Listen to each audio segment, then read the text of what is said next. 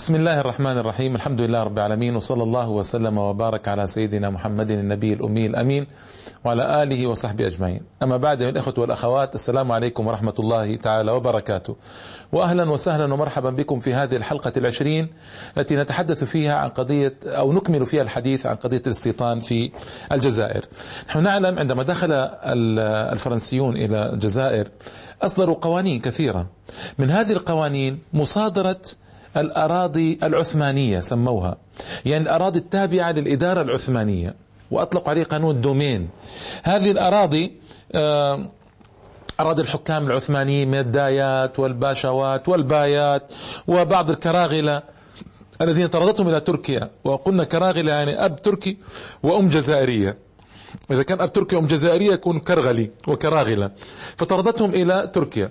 هذه لهم بيوت لهم ملكيات لهم مزارع لهم حدائق لهم طرد طردوا منها كلها وأخذتها الدولة واستولت عليها رسميا. وهذه وزعتها على آه، نفسها وعلى المستوطنين الأوائل. والإدارة طبعا هنا ما اكتفت بذلك لأن ما يكفي. تريد نحن قلنا في الحلقة الماضية أن السياسة كانت أن نجذب أن تجذب فرنسا آه، وتجلب من أوروبا ثانيا من فرنسا اولا أكبر عدد ممكن من المستوطنين. فما هي ارض ما تسمح ما تكفي؟ ماذا يصنعون؟ نظروا إلى أملاك الأوقاف وكانت شيئا هائلا. ثمانية أنواع من الأوقاف. أوقاف الحرمين الشريفين أوقاف الأندلسيين أوقاف الشرفاء أوقاف كذا أوقاف المساجد أوقاف أوقاف أوقاف كثيرة جدا. فماذا يصنعون بها؟ ومساحات هائلة ضخمة.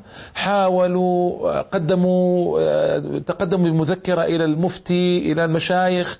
كلهم حرموا تحريما باتا بيع أراضي الحبوس، الحبوس يعني الأوقاف، الحبوس لفظ مغربي يعني الأوقاف. آه، مغربي يعني أقصد مغرب عربي الكبير يعني. وجهوا واحد آه، واحدا وخمسين سؤالا بشأن أوقاف مكة والمدينة. كون هناك أوقاف مكة والمدينة آه، وجهوا إلى وكيل هذه الأوقاف 51 سؤالا. يعني هذه الأسئلة ذكروا كيفية التصرف في الأوقاف من كيف تعملون بأموال الأوقاف كذا.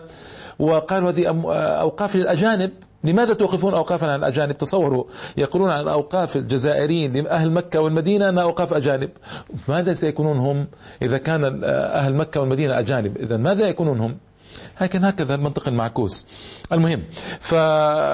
فإجابات الوكيل ما عجبت السلطة الفرنسية طبعا لأنه قال وضح لهم تماما أن هذه أموال أوقاف محبوسة ما يجوز أبدا التصرف فيها.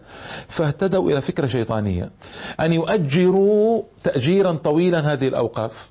وهذا التأجير هو في النهاية نهبت هذه الأوقاف لأن أجروها مدة خمسين سنة قادمة بأبخس الأثمان. نعم. وطبعا هذا تنازل وتنازل عن الأوقاف في الحقيقة وبيع الأوقاف بالحقيقة. عندما تؤجر المبنى هذا لمدة خمسين سنة قادمة بمبلغ زهيد فأنت كأنك بعت هذا المبنى. وهذا أمر واضح. طيب. وبعض آه، الفرنسيين منهم ميرسيه ميرسيه في كتابه الملكية العقارية الإسلامية في الجزائر هذا فرنسي يصف تصرف الدولة في أراضي الحبوس على النحو السابق بأنها كانت عملية نهب حقيقية. واضح يا هذا كلام فرنسي. نعم.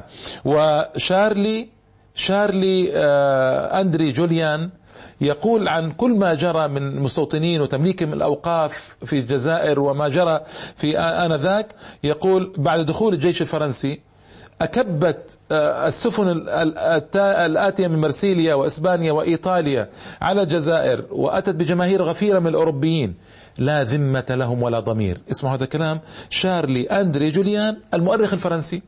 لا ذمة لهم ولا ضمير. مجبولين على المغامرة مولوعين بحب الدراهم والدنانير. فانتشروا كالبلاء المستطير متكالبين على بيع العقارات وشرائها. أيوة. بهذه الطريقة ضاعت الأوقاف. طيب. وأيضا هنا ما كفى هذا ما كفى هذا الفرنسيين. ماذا يصنعون؟ كل قبيلة تثور تصادر أموالها كلها بحجة بحجة تلك القبائل طبعا ضد فرنسا. وهذا طبعا آه، جلب آه، للفرنسيين أراضي واسعة جدا جدا ومستوطنين كثرا كما بينت في الحلقة الماضية. لكن هؤلاء المستوطنون كثير منهم ما استطاع أن يتأقلم مع الوضع. أتوا من بلاد باردة بعضهم من شمال أوروبا بلاد باردة صعبة ما استطاعوا يتأقلموا مع بعض المناطق في الجزائر حارة. وبعضهم جابه آه، أسراب من الجراد وبعضهم جابها آفات وبلايا جفاف آه، سيول. المهم بعضهم ما استطاع رجع إلى إلى بلاده بدون رجعة ولله الحمد وبعضهم بقى لكن أجر أرضه للعرب. فهمتم؟ أعطى أرضه مرة أخرى للعرب وبعضهم باع هذه الأرض للعرب من جديد. هذه أراضي العرب. غصبت منهم ثم بيعت لهم من جديد. هذا أيضا يعني قهر ما بعده قهر. طيب آه هنا آه، صدرت جملة من القوانين متتالية.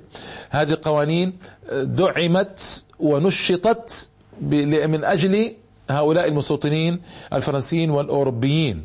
وهنا أيضا الإدماج سياسة الإدماج لما جاءت لما قانون الإدماج لما ما هو الإدماج. في 1881 آه، أمرت فرنسا بإلحاق جميع الإدارات بباريس. يعني آه، مصلحة الضرائب في الجزائر تلتحق بمصلحة الضرائب في باريس. والصحة في الجزائر تلتحق بالصحة بباريس. التعليم في الجزائر تلتحق بالتعليم بباريس هنا آه، صلاحيات الحاكم العام. كانت صلاحيات مطلقة في الجزائر. حاكما كان حاكما بأمره هو لا بأمر بأمر آخرين. فالصلاحيات المطلقة هذه التي كانت في الجزائر بدأت تتقلص بالطبع. تتقلص وتتقلص. وهذا أفرح كثيرا المستوطنين. لماذا؟ لأنهم شعروا بالحرية. كان الحاكم العام في الجزائر ملكا امبراطورا يصدر ما شاء وينفذ أمره مباشرة. الآن لا مرتبط بباريس. وهذا يعطي للمستوطنين فرصة للسيطرة أكثر وفرصة للظلم والطغيان أكثر والبغي والسرقات والسطو والنهب فهنا فرحوا فرحا عظيما جدا وزاد طغيانهم وزاد شرهم على الأهالي أن فقد الحاكم العام كثيرا من سلطاته. نعم. وأصبحوا أسياد البلاد الحقيقيين بدون منازع هؤلاء المستوطنون. أصبحوا هكذا فعلا لأن, لأن سلطات مطلقة صارت لهم. في عهد الجمهورية الثالثة عندما آه، بعد هزمت فرنسا في معركتي سيدان وميتز واستسلم الامبراطور الفرنسي نابليون الثالث مع مئة ألف جندي. فرنسي إلى البروسيين يعني الألمان وقائدهم بسمارك استسلموا عندئذ حدث انقلاب في باريس. وجاء طبعا الجمهورية الثالثة ذات الميول اليسارية الاشتراكية في شهر سبتمبر 1870 طبعا استقبل ذلك الخبر أوروبيو الجزائر بحماسة ليس بعد حماسة. لماذا؟ لأنهم اعتبروا ذلك انتصار لهم لأن تخلصوا من قوانين الإمبراطورية الفرنسية التي كانت تقيدهم شيئا ما تقيد نهبهم يعني انهبوا واسلبوا لكن يعني بهدوء وبقوانين منظمة. هم لا يريدون هذا يريدون ألا يعوقهم شيء أمام سلبهم ونهبهم. و وفكروا هنا بشيء اسمه الجزأرة. يعني إيش الجزأرة؟ يعني هؤلاء المستوطنون الفرنسيون والأوروبيون صارت لهم بلاد جديدة اسمها الجزائر. وأرادوا أن يستقلوا تماما عن فرنسا. تماما. ويصبحون جمهورية مستقلة عن فرنسا جمهورية أوروبية مستقلة تماما عن فرنسا. وهذه هي الجزأرة تفكر فيها الأوروبيون. وقاموا فعلا بحركة تمرد وتمرد كبيرة وفكروا بمساعدة أمريكا وبريطانيا لهم حتى يستقلوا تماما عن عن فرنسا. هكذا هكذا أرادوا في مدة من مددهم. لكن الثورات الجهادية المتتالية في الجزائر منعتهم طبعا من هذا. و آه، كلام كلام طويل في قضية الاستيطان ومساحات الأراضي وقضايا النهب والسلب التي جرت بالأرقام الطويلة والتفصيل التفصيلية التي لا أرى حاجة لإزعاج المشاهدين بها. آه، وعندنا قانون سنة 1871 تحويل اليهود إلى مواطنين فرنسيين. والفرنسيين المستوطنون الذين جاءوا هؤلاء مجموعهم كثر فزاد عن المستوطنين الأوروبيين وكانت هذه سياسة فرنسية أن يكثروا من الفرنسيين ويقللوا من من الأوروبيين. لذلك أعطوا الجنسية الفرنسية لليهود وأعطوها لكل مولود على أرض الجزائر ولو كان أبواه أجنبيين يعني ليس ليس بفرنسيين. وبهذا الأسلوب استطاعوا أن يحققوا الغلبة لهم يعني في الغلبة العددية. آه، في عام 1886 بلغ تعداد الفرنسيين 219 ألفا. بينما بلغ عدد الأوروبيين 211 ألفا. لكن في عام 1901 بلغ عدد الفرنسيين 364 ألفا آه، مقابل 189 ألفا من الأوروبيين. فقل الأوروبيون وكثر الفرنسيون. نعم. آه، والكلام أيضا فيه طويل. آه، طبعا هاي لما كانت أرادت تؤخذ منهم على هذا الوجه من الظلم والبغي والعدوان صارت هناك ثورة. ثورات ما هو ثورة ثورات شعبية ضخمة جدا يريدون أن يقاوموا هذا الظلم والبهتان. الكارثة العظمى أن عقب الثورة التي لجأ الأهالي إليها كحل أخير حتى يستطيعوا أن ينقذوا أرضهم وعرضهم وشرفهم عقب أن ينهزموا مساكين هؤلاء تصادر أراضيهم من جديد. فحلقة مفرغة. تصادر أراضي. وتصادر أراضي. وتصادر أراضي فيغضب الأهالي. فيلجؤون إلى الثورة بعد الانهزام تصادر باقي الأراضي وهكذا حلقة مفرغة لكن يعني تنتهي إلى مصادرة. نسأل الله السلامة والعافية. هناك قضية خطيرة في قضية الاستيطان لابد أن أذكرها لكم. كيف خربت أرض الجزائر بسبب هذا الاستيطان؟ لأن كثيرا من المستوطنين نودي نودوا آه، من قبل الحكومة الفرنسية حتى يأتوا. بغض النظر من هم ما هي حرفهم الأصلية؟ هل يفهمون بالزراعة أو لا يفهمون؟ هل يفهمون باستصلاح الأراضي أو لا يفهمون؟ هذا أمر ما فكروا فيه أصلا. كل من عنده استعداد أن يغادر بلاده من الفرنسيين والأوروبيين ليأتي إلى الجزائر فليأتي بغض النظر كان طبيبا كان بيطريا كان مزارعا كان حمارا كان كناسا كان غسالا كان قصارا كان دباغا لا يهم. هي من يأتي ويستوطن. وأول ما ينزل من الباخرة تسلم له الأرض. واشتغل وافلح وازرع. ما يفقه هذا بالزراعة ولا يفهم بالزراعة. وإذا كان يفهم بالزراعة البيئة تختلف تماما. الحر والبرد آه، الجفاف والسيول وكما آه، ذكرت أن الجزائر ليس فيها أنهار. بل فيها يعني مجتمعات من المياه في الشتاء ضخمة في الأودية تمتلئ ولكن هؤلاء ما يفهمون ما يفهمون هذا. وهذا جعل جعل السكان يتحولون إلى أجراء عند هؤلاء حتى يزرعون السكان هم الذين يعرفون كيف يزرعون. السكان الأصليين الجزائريين هم الذين يعرفون كيف يزرعون. فتحول إلى أجراء عند هؤلاء آه، أو إلى أناس عاطلين طبعا الذي يرفض أن يعمل عند المستوطنين أو ليس هنالك له مكان ومحل. يعمل اجيرا عند آه، يعمل اجيرا ما عنده تمتلئ المستوطنات يبقى الباقي عاطلا عن العمل لا عنده أرض ولا يقبله المستوطنون. فيظل الإنسان يأكل الأعشاب في في في الوديان وفي والحشائش ونباتات تجد بها الغابات. نسأل الله العافية والسلامة. اسمعوا. ما كاد يحل الاحتفال بمرور قرن على الاحتلال؟ يعني احتفلوا سنة 1930 بمرور القرن على احتلالهم حتى فقدت الجزائر قدرتها على تحقيق الاكتفاء الذاتي وتحولت من منتج للحبوب ومصدر لها إلى بلد مضطر للاستيراد المواد الغذائية الضرورية لحاجات سكانه. لأن قلت لكم كيف هذا هو السبب لأن ما يفقهون في الزراعة. وأيضا المستوطنون كانوا يحبون أن يبقوا في الأماكن خصبة السواحل الجزائرية في السهول الجزائرية أماكن خصبة وجميلة ورائعة وخضرة وغابات. ما كانت هناك قضية استصلاح الأراضي ظاهرة في أذهانهم ولا كانوا يريدونها أصلا.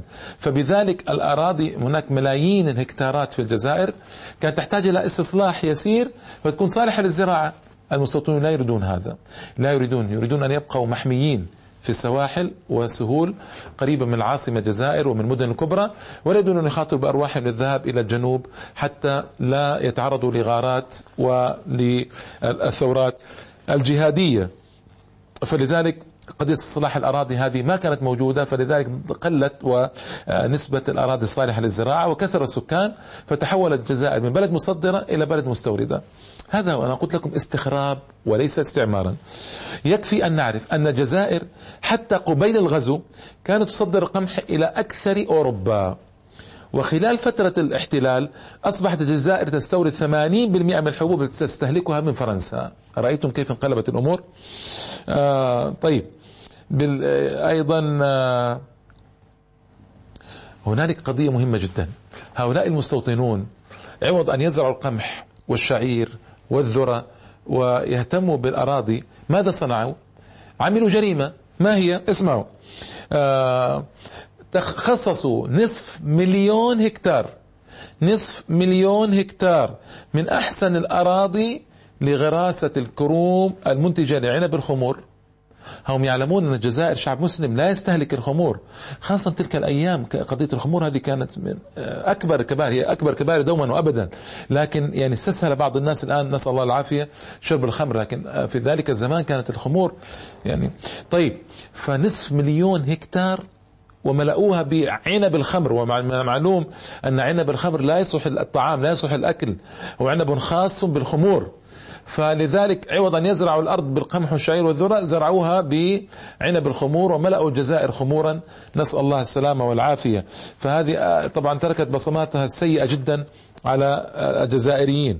أيضا على حساب الحبوب القمح والذرة والشعير. اهتم هؤلاء المستخربون آه، الكولون كانوا يسموهم الكولون يعني من الكولوني كولوني استعمار. اهتموا بالحوامض يعني الليمون والبرتقال والجرافوت يعني التي كانت تدر عليهم أضعاف تدر عليهم أضعاف أضعاف ما ينتجونه من القمح. والقوم يريدون المال. مستغلون يريدون المال وتركوا بلادهم من أجل المال. فلماذا يزرعون الحبوب إذا كانت الحمضيات ستدر عليهم أضعاف أضعاف ما يدر القمح؟ لذلك ما اهتموا بالحبوب وزرعوا الحمضيات. لذا هذا كله أدى إلى حدوث نقص ونقص كبير جدا في في الأراضي الصالحة للزراعة. أيضا آه، تطور المنتوجات المنتوجات هذه التي يفترض أن آه، تتطور أكثر وأكثر تراجعت تراجعت تراجعت. وفي آه، أيضا الأرز الأرز في مدينة اسمها منطقة اسمها معسكر هذه كانت عاصمة الأمير عبد القادر الجزائري. معسكر كان ينتج ينتج هناك رز وصف بأنه من أجود الأنواع في العالم من أجود أنواع الرز في العالم. أهملت زراعة الرز وسائر الحبوب الغذائية من فول وعدس المنطقة وطبعا وقمح وشعير إلى آخره وزرعت الكروم الكروم التي ينتج منها الخمر وزرعت الحوامض فيها. وهذه أيضا هذه مصيبة أخرى. آه، الجنوب الجنوب فيه مياه جوفية كثيرة جدا. كان ممكن أن يستصلح أراضي ضخمة وكان يمكن الجزائر أن تكون سلة غذاء لكل شمال إفريقيا لكن ما حدث هذا وما صار. آه، وبعد سنة في سنة 1954 سنة الثورة ثورة الفاتح من نوفمبر وجدت الفلاحة الجزائرية متقهقرة بالنسبة لما كانت عليه قبل الغزو بسبب تعسف الاستخراب وعمليات اغتصاب الأراضي التي قام بها وتعرض لها كافة أنحاء الوطن والروح الانتهازية الكبيرة التي كانت عند المستوطنين هؤلاء بحيث لم يكونوا يفكرون في استصلاح الأراضي واهتمام بها. كل ذلك وترتب على أيضا إبعاد الفلاحين الجزائريين عن مجال الزراعة فكانوا يأتون بالفلاحين من مالطا ويأتون بهم من ألمانيا وفرنسا وبعضهم ما كان يجيد الفلاحة وابعد الفلاح الجزائري عن أرضه التي يعني ورثها كابرا عن كابر وعرف كيف يتعامل معها هو وأبوه وجده وأجداده أبعدوا وأتي بهؤلاء الفلاحين الأوروبيين. كل ذلك طبعا أدى إلى إلى انتهاء الأراضي الصالحة للزراعة أو تقليل الأراضي الصالحة للزراعة بشكل كبير وكبير جدا. تجمع الإحصائيات بالنسبة للعشرية التي سبقت الثورة يعني الخمسينات التي سبقت الثورة أن الأراضي الصالحة للفلاحة تبلغ مساحتها أحد عشر مليون هكتار.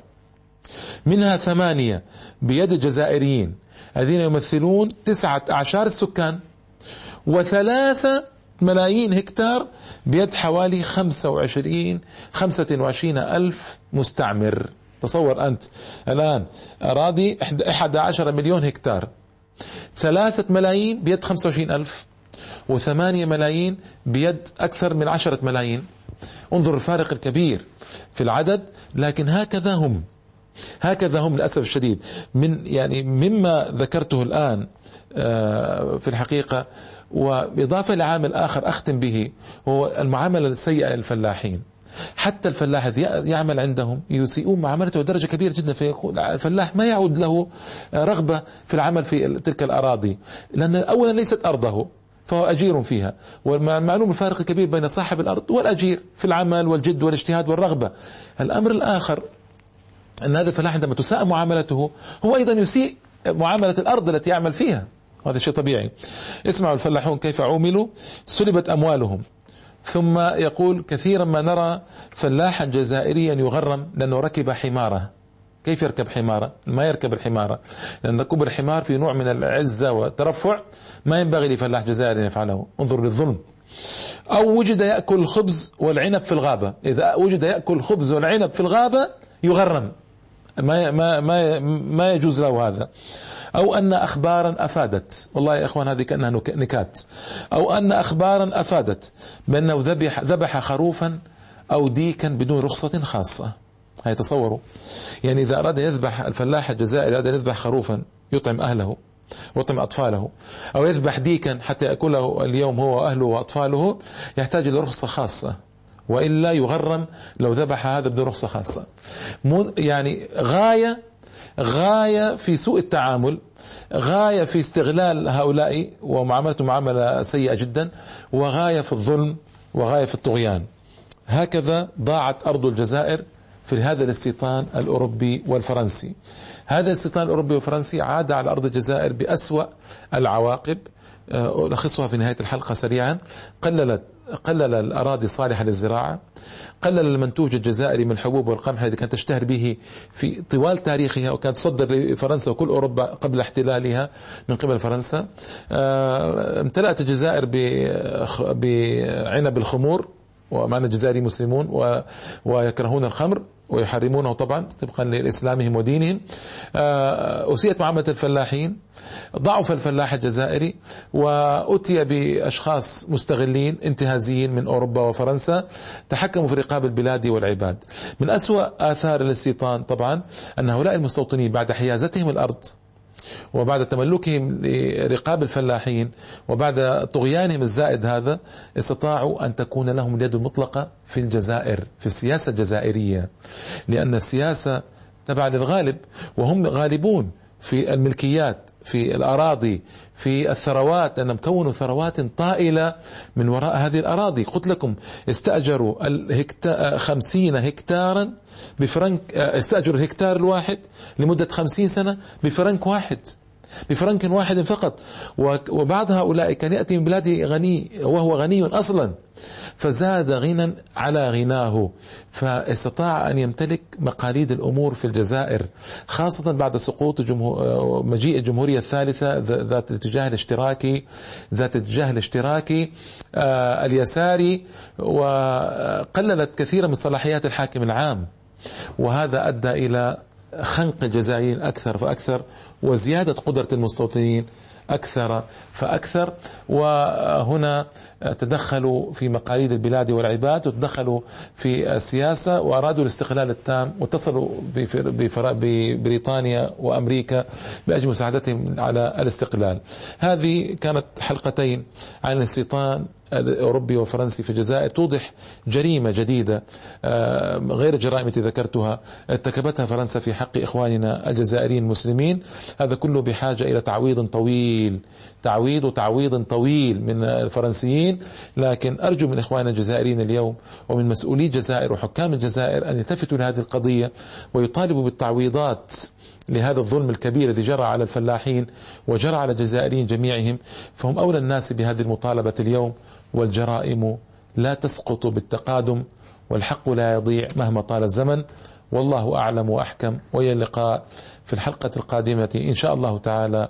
والسلام عليكم ورحمة الله تعالى وبركاته.